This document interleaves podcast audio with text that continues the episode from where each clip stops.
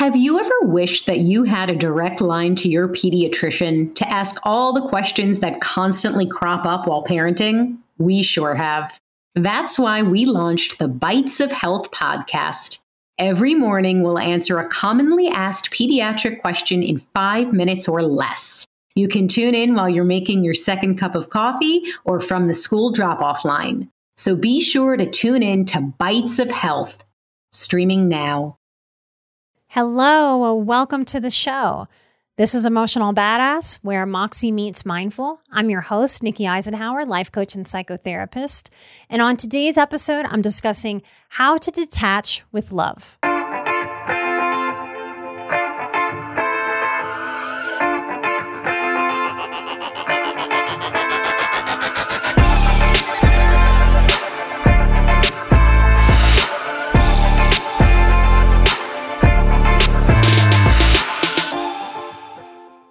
So I've been flip flopping and I almost made this episode the Patreon, but I, I got some pretty big news and I decided to make this the public episode and make that news the Patreon episode. So if you're interested in hearing what my news is about, especially those of you who have been with this show since the beginning, I have some surreal, justice filled, heavy, complicated, but good news. So if you want to listen to that episode and help us reach our next Patreon goal that will give everyone at Patreon at every level access to a free movie night where we're going to learn and grow together, come join patreon.com backslash emotional badass. Now let's jump right into what it means to detach with love. If you haven't listened to the first episode on detachment and my names, stop now and go listen to that episode and come back to this one. Detaching with love is a gift that we give ourselves and the other people in our lives. And the first tip I have for you on how to do this, because that's what's tricky, right? In self development and mental health, how do we do this stuff? Okay. So the first tip I have for you in how to detach with love is to allow the idea of shifting. Now, we are creatures of habits and patterns, and most highly sensitive people, we have had a lifelong or decades long relationship with overfunctioning, over attaching, overthinking, over loyalty.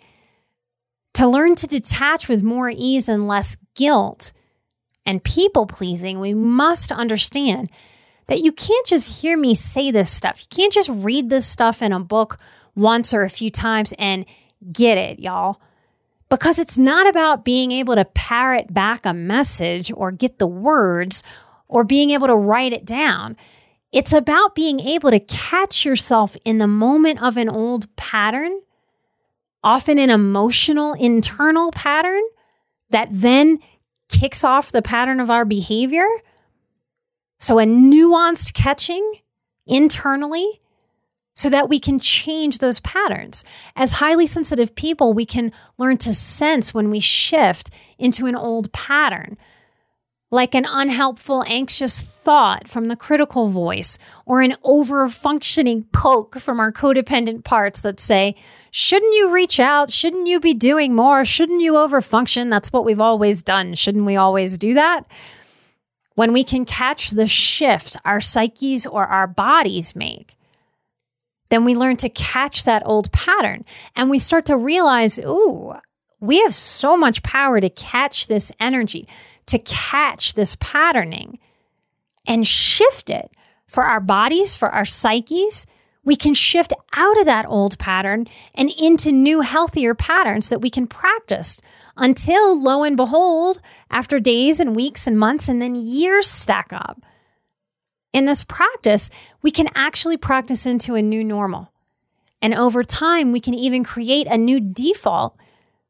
That's how much change is available. So I encourage you to just sit with and marinate, to allow the idea of shifting, to sit with some self permission that shifting outside of our patterns is good, it's wise, it's something we can very much do in all kinds of arenas, not just in the arena of a detachment. The second tip I have for you think about yourself. Yep, those are three words. Think about yourself. Now, notice what feelings come up when you hear me say that. This would be a permission to shift back to thinking about yourself. And I know most of you out there know it because we will think way too much about what's going on with other people. And ultimately, even if this is from a genuinely caring place, this becomes a dismissal and avoidance of ourselves. It's not selfish, it's not self absorbed. I can sort of hear that collective codependency that runs through our highly sensitive recovering communities. Right? Doesn't that codependency want to say, aren't I supposed to be considerate and compassionate? And yes, yes, of course we are. But here's what our people pleasing and our codependency does to us. This is where we screw ourselves over accidentally here. It's your own life, it's your own one precious life. And if you are to think about yourself in your life and bring consideration and compassion to you to fill your cup versus trying so damn hard to make sure everyone else's cup is full around you while yours runs dry, and you know you're parched and thirsty? A common scenario is when we need to detach from a person's energy. This common scenario is that often we're in this place because another person is not taking full responsibility for their own recovery or for themselves. And often another layer of this is while wanting you to enable them. Notice your feelings if you are recovering from codependency when I say, Stop thinking about them and focus on your own life. What comes up for you when you hear me say that as an offering? Many of us have been taught to overfunction for other people. It's how we survived a dysfunctional family in our childhoods. So it's attached to our survival. It's why it's so scary to let go of overfunctioning for other people. Because at face value, right, we can see it. It shouldn't be scary. Oh, I just get to function for myself. That that should be a relief. Why isn't it? Because this is part of the psychological flip flopping that I talk about in a lot of episodes and a lot of my content that happens when we are in environments that are just way too stressful, whether that's a toxic environment or an inadequate environment. And we learn to overfunction to try to compensate for the underfunctioning that's happening around us. So, a way to think about detachment is instead of attaching there it is. Instead of attaching to others so hard, I will let go and I will shift to attaching to myself, to my life, to my one precious life, to my goals, to my self care. And when I do so, I will give them space to do the same. This is an act of love for me and for them when we healthily think about ourselves in, I believe it was last year's 2022 boundaries course, that someone said when I was speaking of such things, oh, like a sacred selfishness.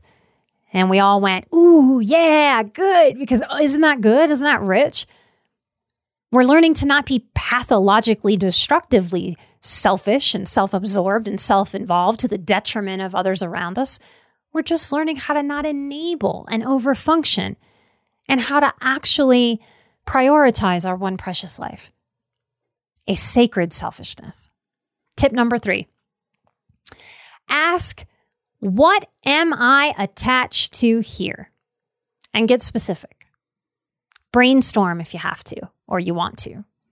This will help you get clear with yourself versus lost in the emotion that happens between attachment and detachment when I asked myself this question about why I stayed so many years in my first most toxic relationship, it wasn't really a question back then. It was more like a shame accusation in the form of a question, like a commentary on staying so long was stupid and dangerous and shame, shame, shame on me. I should have known better, shooting all over myself.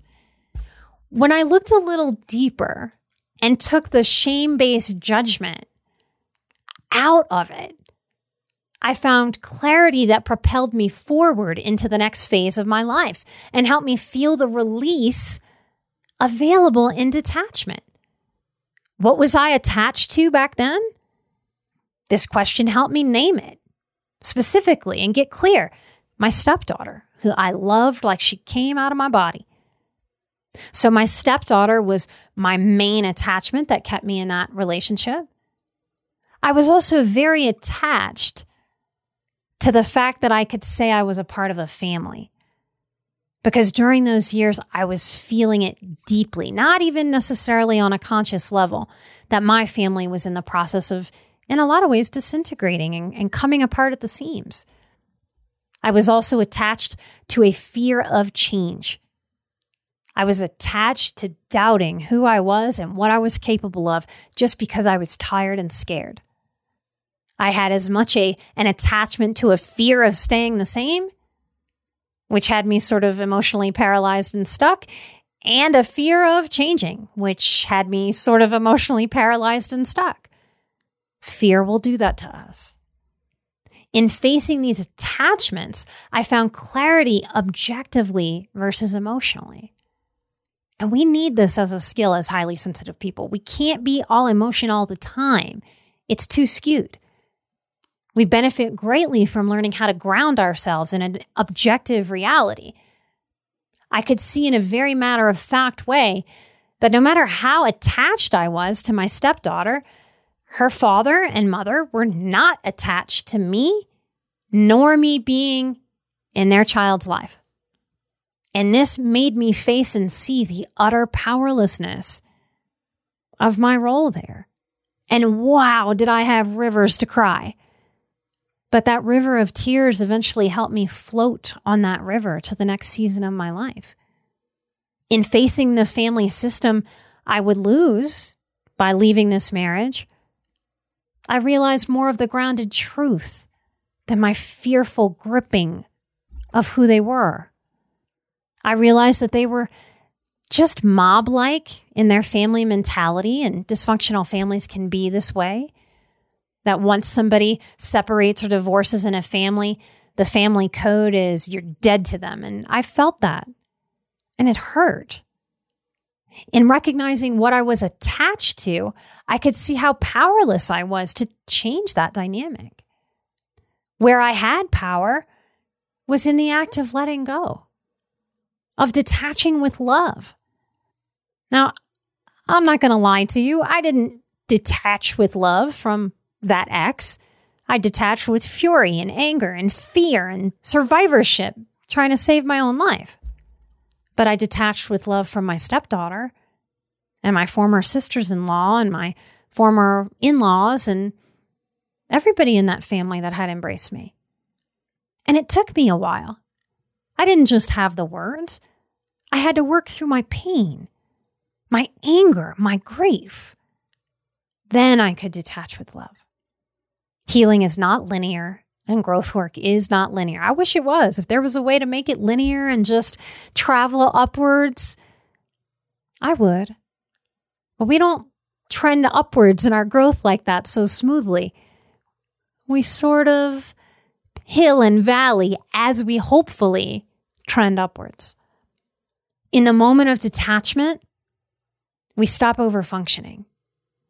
And I did so much over functioning to keep all those relationships going through exhaustion, through fatigue, through people pleasing. And I know over functioning confuses a lot of you who are listening. Maybe that would be a good live stream topic. I'll ask you guys at Patreon if over functioning would be a good topic to host it wasn't all on me to keep contact with the people who had been in my life.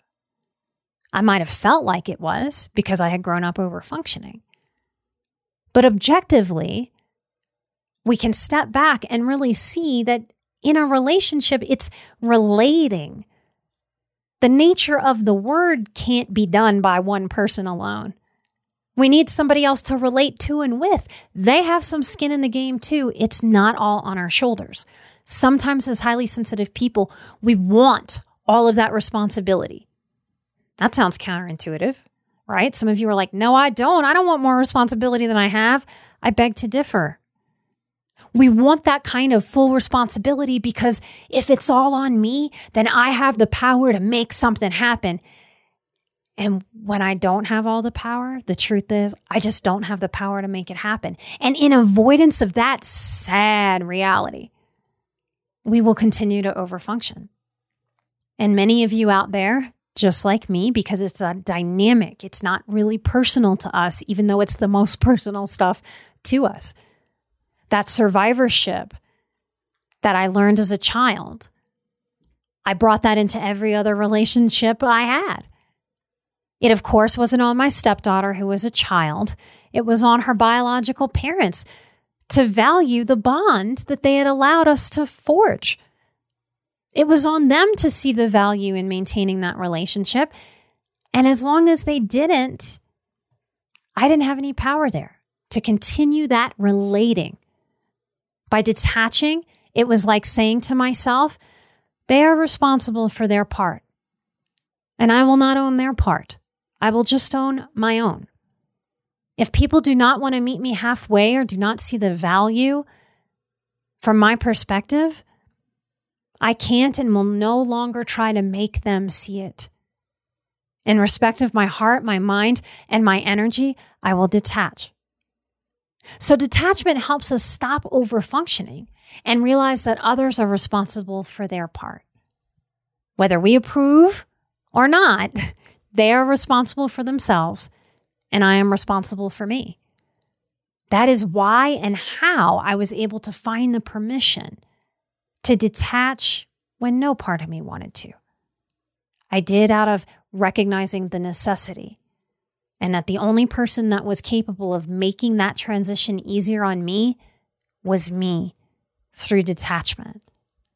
Fourth tip I have for you work on boundaries. Yep, no joke. And the boundaries course has opened up recently. Find the code in the show notes or listen to the end to get a discount code. Y'all, so many highly sensitive people self sabotage around detachment when they know deep down that they need to detach or disconnect. That self sabotage shows up to give us permission so we don't have to do that heartbreaking work of detachment. The easiest example is when someone who self identifies as an alcoholic in early recovery goes to hang out at a bar, dry, with old drinking buddies that they have nothing in common with except drinking and fun stories about the times they drank. That's it. If that person succeeds, it seems like a win. But really, winning is not putting ourselves in a situation where we either win or we fail. We can do so much better than that. We don't have to set up our lives to have white knuckling tests that set us up to either fail or win. Because to lose is a total unnecessary self sabotage. When we self develop and heal as a journey, we learn how to put down the self sabotage. We learn how to listen to our wise woman that's dealing with the real stuff, or a wise man who's dealing with the real stuff, or at least is willing to. I like watching faces when someone is telling me something like, I don't want to call this person. I know I shouldn't. I know it's something I need to let go of. Uh, it always makes me feel terrible after I reach out to this person. And when I say, Oh, great. So you know that. I'm hearing you say that you don't want to reach out to that person because you recognize that that's a bad move. So, how about you support yourself in that and erase or block their number or both. When we offer ourselves the options that truly set up what our deeper self, our higher self, our intuitive self knows we need, our life moves forward. Now, on paper, that's what we all kind of want. But in reality, our human egos and emotional systems and nervous systems have some attachments, there's an attachment word, to change being hard or an attachment to fear. So, how do we move forward if that's what's going on? Are you getting the theme? We detach over and over and over again. Can you hear why it's so important to me to teach a concept of detachment? If I go to the store expecting to get a certain item, maybe a certain brand of cream for my coffee or something, and I show up and it's sold out, that moment is an opportunity for me to either practice frustration and annoyance and aggravation. They don't have the thing I want, which is what all of our egos want. We want the thing that we want it and we want it right now. When you're in those feelings, you're in your ego. And it's great when we get what we want, and it's terrible when we don't. Emotional intelligence is about recognizing that and offering ourselves more and more ways to be in the integrity of truly taking care of ourselves.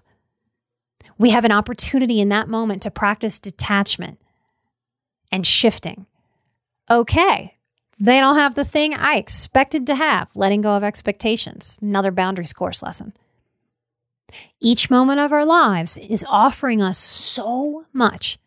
We can either practice old patterns or we can dig deep and offer ourselves just a little bit more wisdom, just a little bit more wisdom, just a little bit more wisdom, and a little bit more until we turn around one day in our lives and realize, wow, I have paved a path with my wisdom. And I have done that for myself. It is an act of self love, it is an act of self respect, and it's something to be very proud of. So consider as you move through not just detachment, all of your self development, this concept of really setting yourself up for success, of not setting up pass or failed tests, of being your own cheerleader, your own encourager. So if you figure out that your best bet is detachment, just set yourself up for success. And if you feel resistance in doing things like erasing or blocking a number that you know is not in service of your best self or best life to call, work on that in your journal or work on that with a therapist. Don't get lost in the back and forth of should I stay? Should I go? Should I call? Should I not go? Really sit with how can I set myself up for success in my life? How can I waste as little time as possible in the pursuit of my goals? How do I get out of surviving and into thriving? There's also a bit of a wave, like a cultural shift that I've seen in recent years from people just younger than me and younger than them. I'm in my 40s, so I'm really talking to y'all if you're 40 or below. Many young people seem to have pride in never ever ending past friendships or relationships and holding on to people into forever. Now, sometimes holding on is very healthy, but sometimes it's very toxic. Now, it is glorious to healthily shift some relationships from romantic status to maybe a good long term friend. That can be done. Connection can be maintained when you are important to each other in your lives in different seasons and have moved on in different ways. That can be very right for someone in a situation. But those people really have to have the maturity to do so, to genuinely renegotiate those relationships, to be very honest and clear within themselves and each other. But there's also a time and a place for a clean and clear break and clearly defined no crossing boundaries. And not clearly defined boundaries for the other person to adhere to. If you join the boundaries course this year, I'll teach you about finding your power in boundary setting so that people cannot and will not cross them. Believe it or not, the boundaries we set, when they're healthy, when they're effective, they aren't for them. They're for us. So, just things to consider on this path of figuring out when do we attach, when do we detach, how do we attach, how do we detach. These are fantastic muscles to strengthen as highly sensitive people, survivors, and people in recovery. Light and love, y'all. If you want to learn more with me, I teach live. This is not an evergreen course.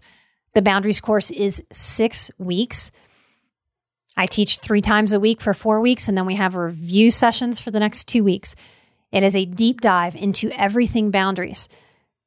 Those of you who have already taken the course look for your email because you get a very special re invitation at a very reduced price.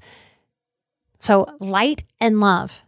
And if you struggle with knowing what boundaries are, boundaries will help you know when to attach and when to detach, believe it or not. Allow yourself to learn and grow. Boundaries are the containers that help us feel safe, that help us feel whole, that help us define where I start and stop and where you start and stop. And then we have such a better time negotiating what happens when we come together. and overlap. And then it gets wonky. Whose responsibility is what and where? This is what we learn from Healthy Boundaries work. Early bird code to save a full $100 on the full price, or you can pick a payment plan that is as low as $37.50 a month. If you want to pay in full and get the discount, use the code EARLYBIRD23 for the Boundaries course. Light and love. I'm an emotional badass. You are an emotional badass. And together we are where Moxie meets mindful. Bye bye.